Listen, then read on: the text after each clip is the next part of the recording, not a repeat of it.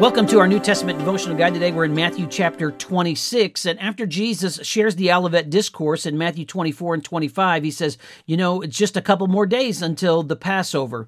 And then Matthew does something interesting in verse number 6 through 13. He jumps out of chronological order, goes back to the Friday before Jesus came into Jerusalem on a donkey on Sunday, and records the story of Mary anointing Jesus' head and feet in Bethany. Notice in verse number six, he's at the house of Simon the leper, who obviously has been healed of leprosy. And there, Mary spills out some expensive perfume and anoints Jesus' head and feet. Obviously, Judas is indignant, and Jesus defends Mary and reminds us that every act of sacrifice and every act of genuine worship toward Jesus is never, ever wasted. Now the speed really picks up. In verse number 14, Judas agrees to betray Jesus. Jesus then celebrates Passover with his disciples in chapter 26 and verse number 17 and, and tells them his time is at hand in verse number 18. Then he institutes the, the Lord's Supper in verse number 26 Take, eat, this is my body. Verse 27 Drink that, from this, all of you. Verse number 28, he gives us the reason. The picture is, is the cup is the picture of his blood, which is shed for many for the remission of sins.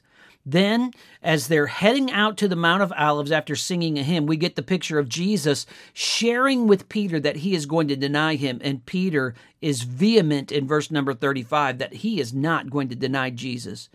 Jesus is there praying in the garden, and as he is just brokenhearted, he prays for this cup to pass from him. But notice verse number 39 not as I will, but as you will.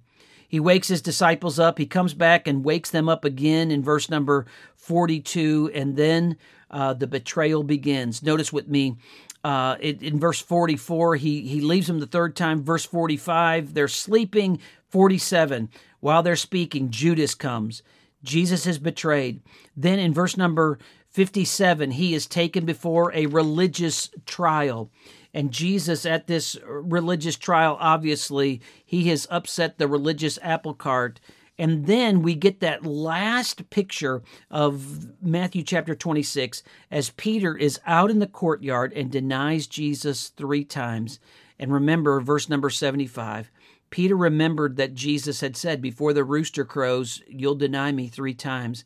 And it says he went out and he wept bitterly. Any time we fail the Lord should bring us to a place where our heart is broken. Is there something you need to confess today? Fortunately, he always forgives.